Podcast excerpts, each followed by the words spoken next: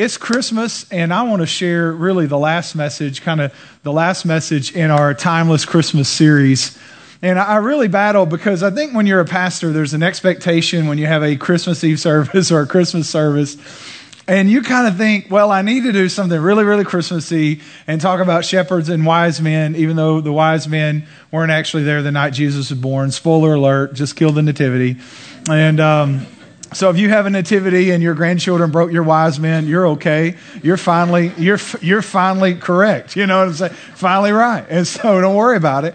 Uh, if they broke your shepherds, you're in trouble. Um, but um, but I really feel like I have just a word, and I'm going to try to keep it short because we want to honor everyone's time. We have, of course, another service coming in, but um, but I want to share in in this series the the last message of it. And I want to talk about something that I think is helpful. And that's really my thing. I always want to have just kind of a word from the Lord for you. I think I have a word. I think that word will help a lot of people. And so if you'll excuse me from not doing a very boring Christmassy message, but to do one with a little spice, a little pizzazz, and a little kick at the end. How many are, maybe you're Cajun or you like some peppers? And, uh, and so turn with me to Matthew chapter 1 um, Matthew chapter 1, and we're going to read. This is not really, Luke 2 is usually where you read the Christmas story. In fact, one of our traditions with my family, my dad who's here, he always quotes the, the Christmas story to all of us every Christmas from Luke chapter 2. Um, my grandfather before him would read it to all of us from Luke 2. And so if you read the Christmas story, you probably read from Luke 2.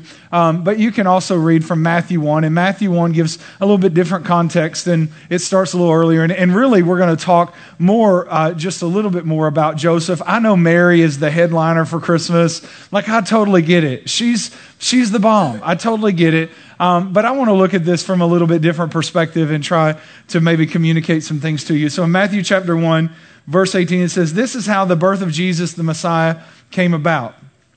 His mother Mary was pledged to be married to Joseph, but before they came together, I'm just going to hope we all understand what that means. She was found, to, come on, y'all, it's not Pathway Kids. I mean, she was found to be pregnant through the Holy Spirit, but because Joseph, her husband, was faithful to the law and did not want to expose her to public disgrace, he had in mind to divorce her quietly. But after he had considered this, I wonder how many things, and maybe you can testify to this if you're a little bit older. If you're still in your 20s, you're learning something. If you're older than 20, after he considered, how many you know some things probably would have been different if we'd have thought about it a little bit longer? Right? Especially some of us guys whose uh, precursor to every ER trip was, hey, watch this. Or, hey, I bet you can't. I bet I can. I triple dog dare. Hey, you better Get some popcorn, Bubba, and watch the show. After he considered this, an angel of the Lord appeared to him in a dream and said, Joseph, son of David, do, do not be afraid to take Mary home as your wife, because what is conceived in her is from the Holy Spirit. And she'll give birth to a son, and you are to give him the name Jesus, because he will save his people from their sins. Now, verse 22, I think, is good for somebody. And all this took place to fulfill what the Lord had said. I, I don't know what your all this is, but how many know most everybody in this room, God said something and then there was all this? Right? And I don't know what your all this is, but here is a promise from Scripture that whatever your all this is, it is actually aimed at an outcome based on God's promise. That's a good word right there. That whatever you're all this that you're walking through, Merry people, Merry Christmas. You're like, I'm gonna give you some Merry Christmas because I'm trudging through some merry stuff right now. All this took place to fulfill. God is not in the business of giving you a promise to frustrate you. He is in the business of giving you a promise to fulfill you. That's a good word. All this took place to fulfill what the Lord had said. See, I didn't, even, I didn't even finish the text, and we're already having a good time. All this took place to fulfill the word the Lord had said through the prophet, the virgin will conceive. This is from Isaiah. The virgin will conceive and give birth to a son, and they will call him Emmanuel, which means God with us. Verse 24 When Joseph woke up, he did what the angel of the Lord had commanded him and took Mary home as his wife but he did not consummate their marriage until she gave birth to a son, and he gave him the name Jesus. I know Mary's the headliner, but I want to kind of talk kind of from Joseph's context for a minute. Um, I called this message Christmas Context. How many know that context is important? Like, I remember the first time being a child, I was in grade school, and we ran into one of my teachers, like, you know, in, in, uh, in the grocery store. And it was confusing because I guess I thought she lived at the school. And all of a sudden, it was someone I knew, but it was the wrong context. And it was a little bit confused. How many have ever walked in on a conversation and you heard something, but you didn't know the context of what was being discussed? And it alarms you? Or how many of you been in a conversation and you've been in a conversation exchanging dialogue with someone and both of you were exchanging that dialogue based on a different context and about halfway through you realized you, they weren't talking about what you thought they were talking about. context context is it's important. Context is is very important. In fact, Matthew starts by giving us some context. And he gives us some context that, that Luke doesn't. See, Matthew was writing to, to Jews. He was writing to the Jewish people. He's writing to Jews. And so Matthew starts at the lineage, like where it all began, and starts working through every person in the, because he knew Jews would want to know from where this Savior has come as far as lineage. Like he was from the tribe of Judah, he was in the lineage of David. This was all very important. He's given us some context. See, it's important that we understand context. Have you ever had a situation where you're looking at someone and maybe you're judging them just a little bit, and then all of a sudden you get privy to the context that they have found themselves in? For, for instance, maybe you were in a store and a mom is not minding her children, or you in a restaurant and a mother is not minding her children, and her children are out of control, and you're getting indignant until maybe you understand that her husband just left and abandoned her and her children, and she didn't know where to go so she just ended up at IHOP and she's really sorry that she disrupted your pancakes this morning. But maybe if you'd have known her context, you could have had some compassion. See, c- context gives us a great deal of compassion. Right? When I have context, I can be compassionate. See, we're entering into the holiday season, but none of us probably have the same context. For some of us, we're all happy and things are lovely and, and birds are chirping because in Texas, apparently Christmas feels like it's spring again. It's all raining and then sun shining, and it's like, where's the snow? Freaking global warming. Anyways.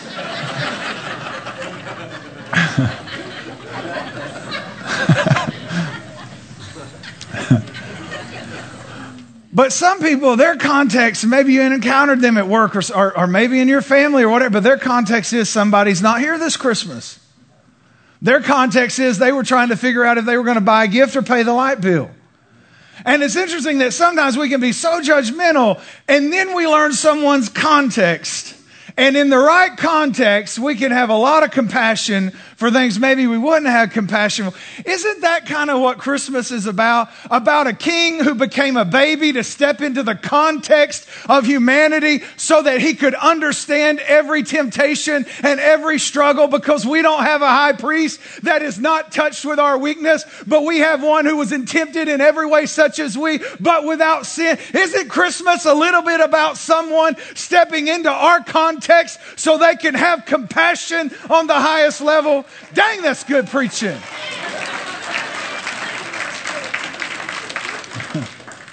context is important. See, Matthew's giving us context that in the lineage of this Savior, there's some liars, there's some cheaters, there's some murderers. This might shake you up, but in the context of our Savior and his lineage, there was at least one woman who was a working girl. And I'm not talking about nine to five.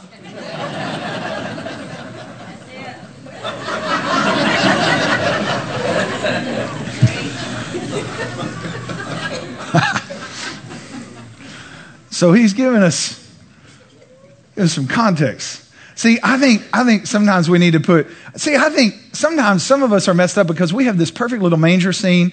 And in the context of Christmas, we think, we, and we sing these songs, we say, all is calm, all is bright. No, it wasn't. I'm to write some songs. I'm to do, a, I'm producing an album called hashtag keeping Christmas real. And on my album, it's not to be all as calm and all as bright, right? It's not to be calm because a 15 year old virgin just gave birth in a stable after riding on a donkey for 100 miles. She's not calm. She didn't have no epidural.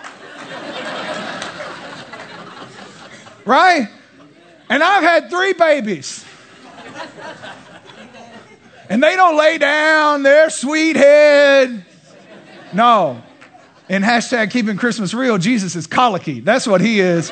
He's screaming, Mary's screaming, Joseph's pulling his hair out, the shepherds smell bad. In my Christmas, it's not always perfect. In fact, sometimes it's chaotic. And sometimes we look at other people's lives and we establish a context that's not even real. And we read this story, we establish a context that's not even real. And then we compare our chaos to that context and we live frustrated. I got three words, three points really, three things to think about on this and kind of looking at it Joseph's perspective. We talked about, I mean, Joseph, he's engaged to be married and then he finds out that Mary's pregnant and he's not the daddy. And that's already awkward. Right? Let me, let me give you three things really quick and I'll, I'll get you out on time. Here's the first one is that life gives us chaos. Have you ever, like sometimes I wish we, you know, I don't know who started and perpetuated these lies that somehow if you just accept Jesus, all of a sudden the sugar plum fairies come out with Willy Wonka and his chocolate factory and the unicorns, and you ride a unicorn all the way to heaven with the munchkins singing something. like I don't, I don't know who perpetuated these lies, but so many times when we, we decide to follow Jesus, things get chaotic. Things are going to be, can I just be honest with you? Things are going to be chaotic whether you follow Jesus or not. Jesus gives us a promise. It's not, I've never seen anybody sell this when they sell those 31 promises from God to read every day. And I think those are good. But they've never given this one scripture that Jesus says when he says, In this world, you're going to have. You have tribulation, you have trial. In this world, stuff's to happen. Right? And that's a promise from Jesus. Merry Christmas. I just want to encourage everybody. Stand and we can pray.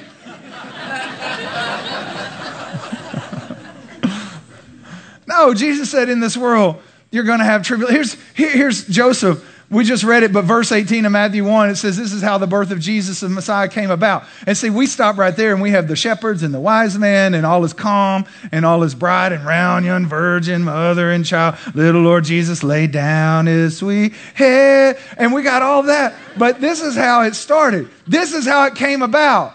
The mother Mary was pledged to be married to Joseph, but before they came together, she was found to be pregnant. Uh oh, Joe. right? First thing you know, Christmas, can I say this? Christmas started with chaos. It started, it started with chaos. And Jesus says in this world, in fact, we love Romans 8, and I love Romans 8 when it says all things work together for the good, right? But for all things to work together for the good, if God's going to take stuff and make it good, it's got to start out bad. So it's kind of like this same promise we all love to quote no matter what. Pretty much tells us that it, we can't even have this promise if something bad doesn't happen.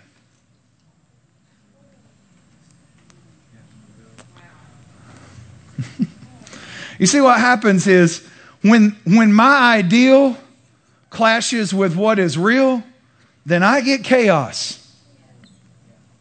And that's what happened to Joseph. His ideal, oh, I, am saying he was picturing the honeymoon in Cabo. Like, I mean, the sand and the surf. He's thinking, oh, this is going to be good. I'm getting married. And then all of a sudden it's like, I'm pregnant. Huh? and all of a sudden, his, his ideal engagement and wedding hit something that was very real, but it wasn't his ideal. And that's what we call chaos. And probably most of us, as we're entering into Christmas, would have an ideal idea. you have an ideal Christmas in mind, but maybe you're dealing with a real Christmas instead of your ideal Christmas. And if that's the case, it may feel a little bit chaotic. Life is really good at handing you chaos. And here's what happens when we experience chaos, we try to establish a context so we can reach a conclusion. Isn't that kind of the way that we're wired, especially Christians? And, and all of a sudden something happens and we, we, we need it to, to make sense to us. Right? In fact, um, verse 19, Matthew 119 says, Because Joseph, her husband, was faithful to the law and yet did not want to expose her to disgrace, he had in mind to divorce her quietly. See, it's human nature to fill in the blanks. And when Joseph found out that Mary was pregnant, his mind, needing to make sense, rushed to a context that led him to a conclusion, really, that was completely against the plan and purpose of God. But he's looking for content. Can I, can I tell you this? That in this world, we're going to have chaos. And in this world, we have someone here who is convinced and really honestly very good and very strategic and very determined to give us a context for everything bad we go through.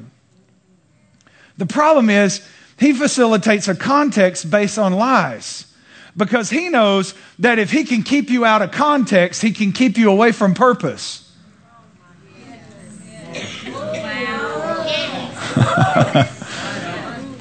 Knows that the way to get you to divorce your destiny is just to feed you the wrong context for your chaos. And y'all thought it was going to be like candles and kumbaya and.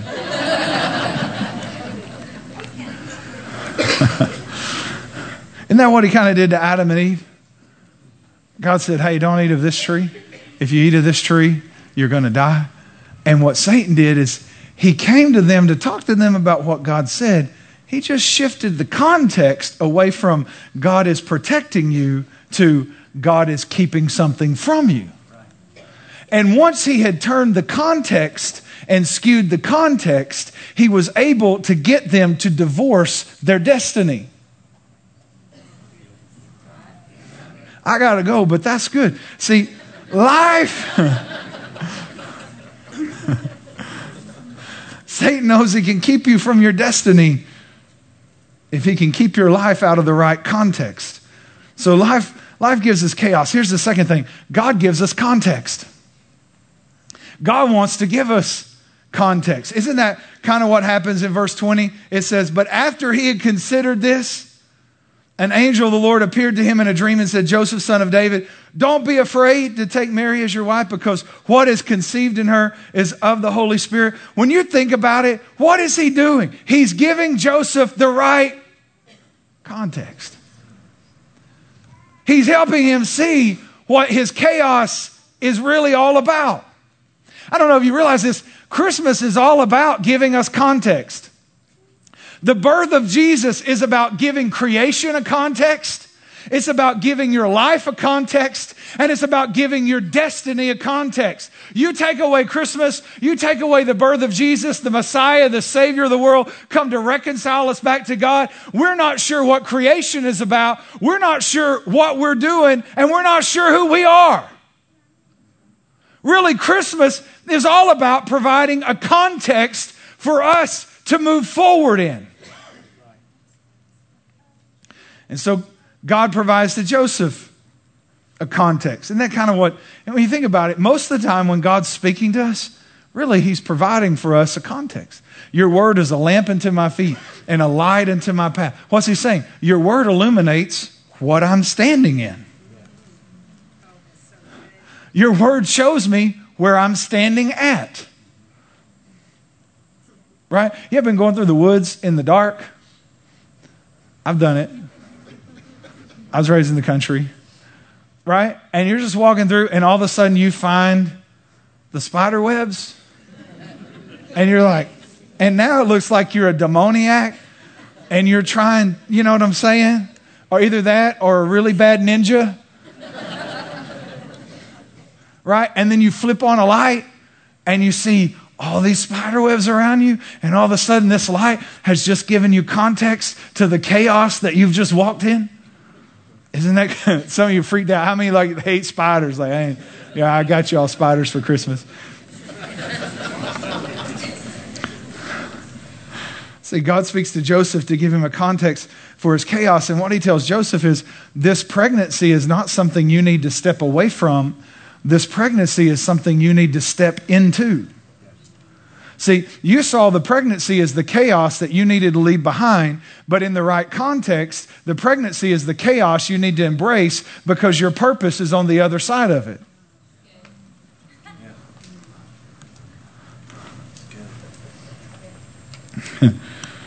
you see, when, when your context comes from your pre- preference, you're going to live in disappointment. But when your context comes from your purpose, then you get to live in victory no matter how chaotic it is. See, I don't think that the way all this went down was really Joseph's preference, but it was his purpose.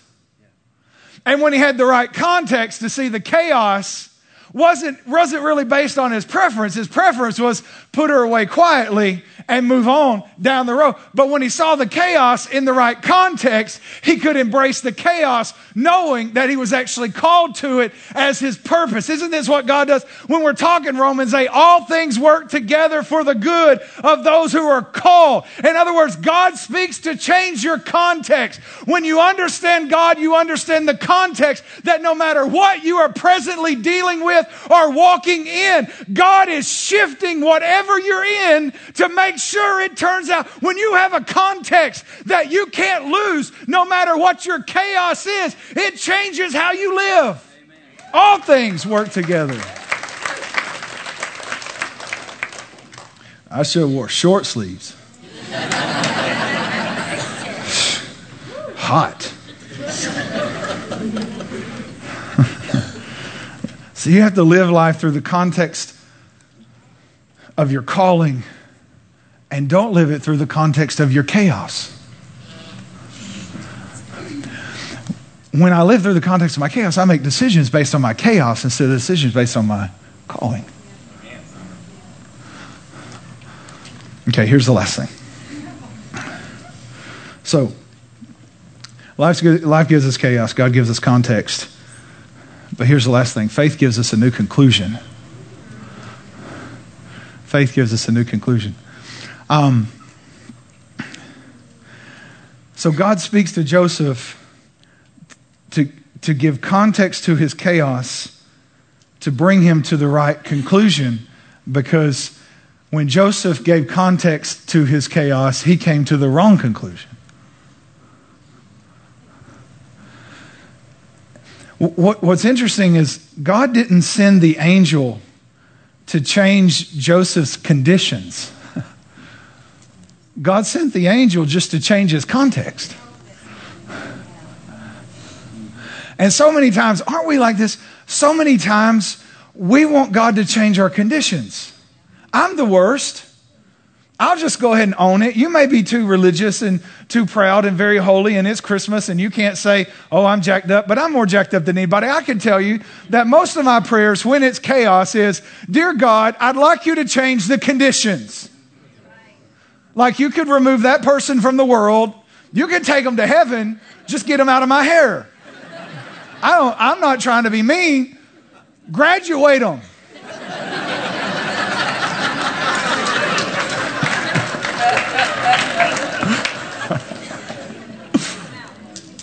right? God, let me explain to you how you could change my conditions. Right? But God doesn't always change our conditions. Most of the time, God just changes our context. He even said this way when you pass through the flood or the water, when you pass through the, the fire, wait a second, God, you don't have a helicopter? Could we pass over instead of passing through? And God's like, No, because on the other side of the fire is someone that's ready to walk into their destiny. On the other side of the chaos is someone that's embraced their destiny and their purpose. See, all this can't happen so that it be fulfilled if all this doesn't happen. Remember where we started? All this took place to fulfill what God had said. All this can't take place to fulfill. In other words, God can't fulfill it till all this takes place. And so the angel spoke not, not to change the conditions, but to change the context. And once Joseph had the right context, he was able to arrive at the right conclusion. And when I reached the right conclusion, now I'm able to embrace the chaos.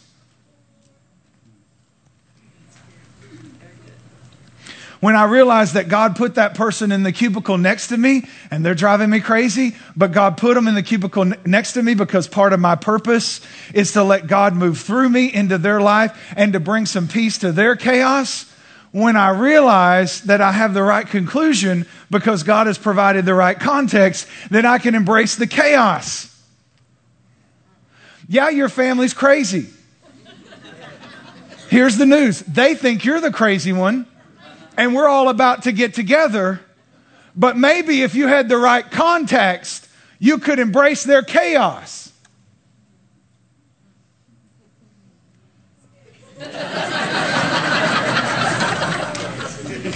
there had to be something really positive in here somewhere.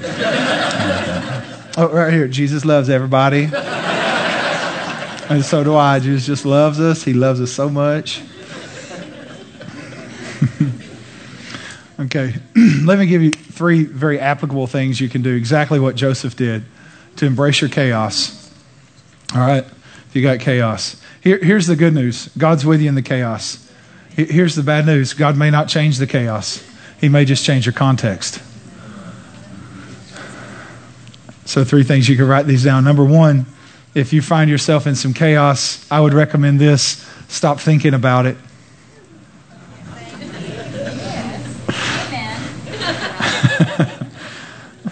This is what Matthew tells us about, about Joseph, verse 19. It says, But Joseph, he was faithful to the law. He was faithful to the law, and yet he didn't want to expose her to public disgrace. Now, watch this. So he had in mind, he had in mind to see what you have in mind may be working against you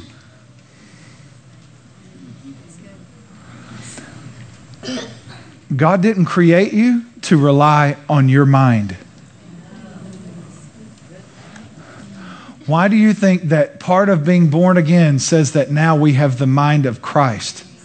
Because your mind typically rushes you to the wrong context and the wrong conclusion. Joseph had in, he'd been thinking about it. When you find out the woman you're engaged to marry is pregnant and you're not the baby daddy, you think about it. right? Joseph Joseph had been thinking about it and he had come to a conclusion because he'd been thinking and here's what it says that Joseph wanting to be faithful to the law. Did you ever see that? In other words, the right thing to do was call the whole thing off. Here's why you don't rely on your mind. Because the best your mind can do is evaluate right and wrong since the fall. Because that was the tree Adam took of, the tree of right and wrong. And so on our best day, we decide right and wrong. Some of us can't even get that done very well. But God doesn't want us to rely on right and wrong. He wants us to rely on Him. See, had Joseph done what was right, he would have aborted God's plan for him. And he would not have been the surrogate father, if you will, to the Messiah. God had chosen and called him specifically to raise and to mentor the Son of God on this earth. And if Joseph would have just done what he had been thinking about, he'd have missed the greatest calling of any man on this planet. You got to stop. Look at somebody and say, Stop thinking about it. You're just wearing me out. You're wearing the kids out. You're wearing yourself out. Stop thinking about it. You're going somebody gonna die, you keep thinking about it. Don't think about it. You gotta stop thinking about it. Here's the second thing, you gotta start listening. Oh. You know what I like? Let me read this verse 20. Matthew 1, verse 20. But after he had considered, did everybody see that second? But after, do you see that? But after he had considered this, the angel showed up. Most of the time, God can't talk until you quit thinking.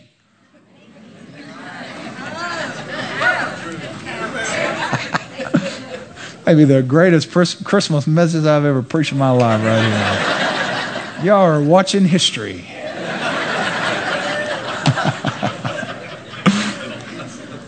But after he had considered, Joseph finally got tired of thinking.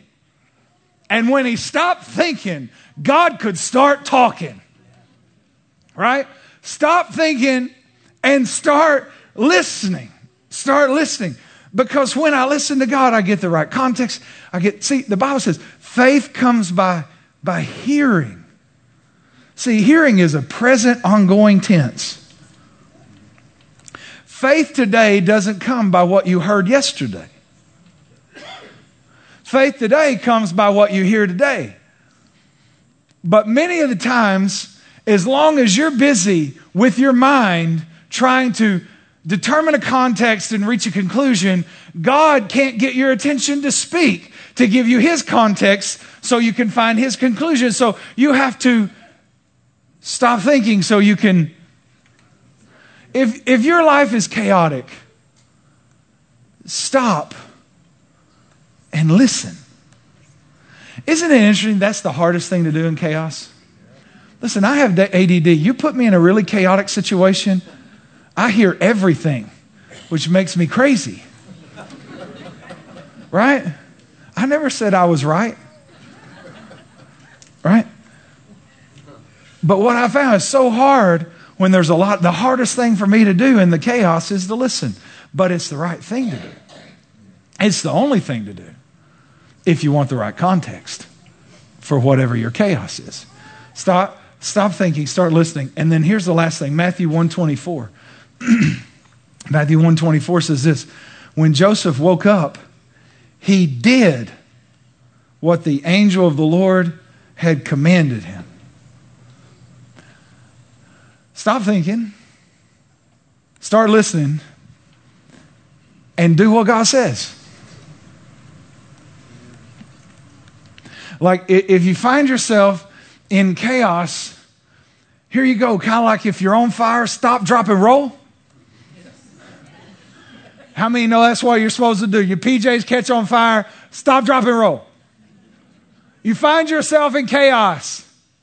Stop thinking, start listening, and then do what he says. Do what he says. Listen, it doesn't say if you understand it. It didn't say Joseph, it, did, it never says he answered all Joseph's questions. Don't you realize, even after this message, now we have the whole story, and thank God for the Bible and all the history and all that. But Joseph didn't have all the story. He had some whacked out dream where some angel told him, Don't be afraid, Joe. Take her as your wife. It's all going to be okay. But you think Joseph's like, Yeah, but what are my family going to think about me? And what's the town going to say about me? And how's this going to work out? I've never raised a Jesus before. You know what I'm saying?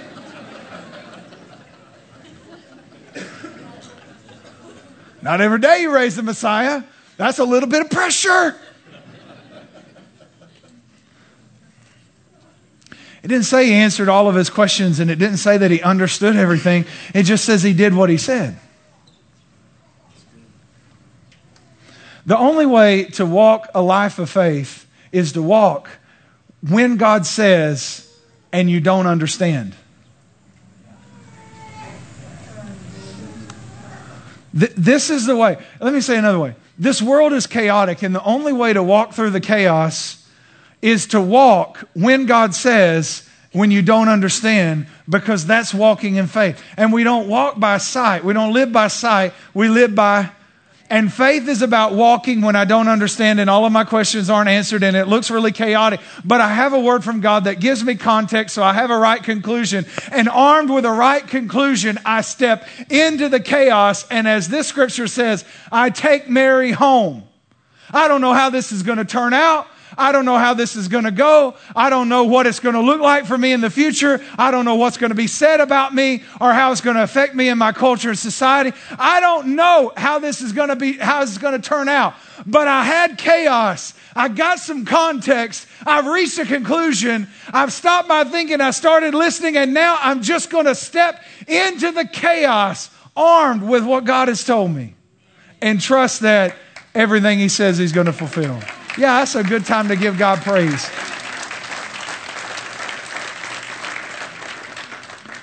I think that's all I need to say. Why, why don't you go ahead and stand? All I need to say right there.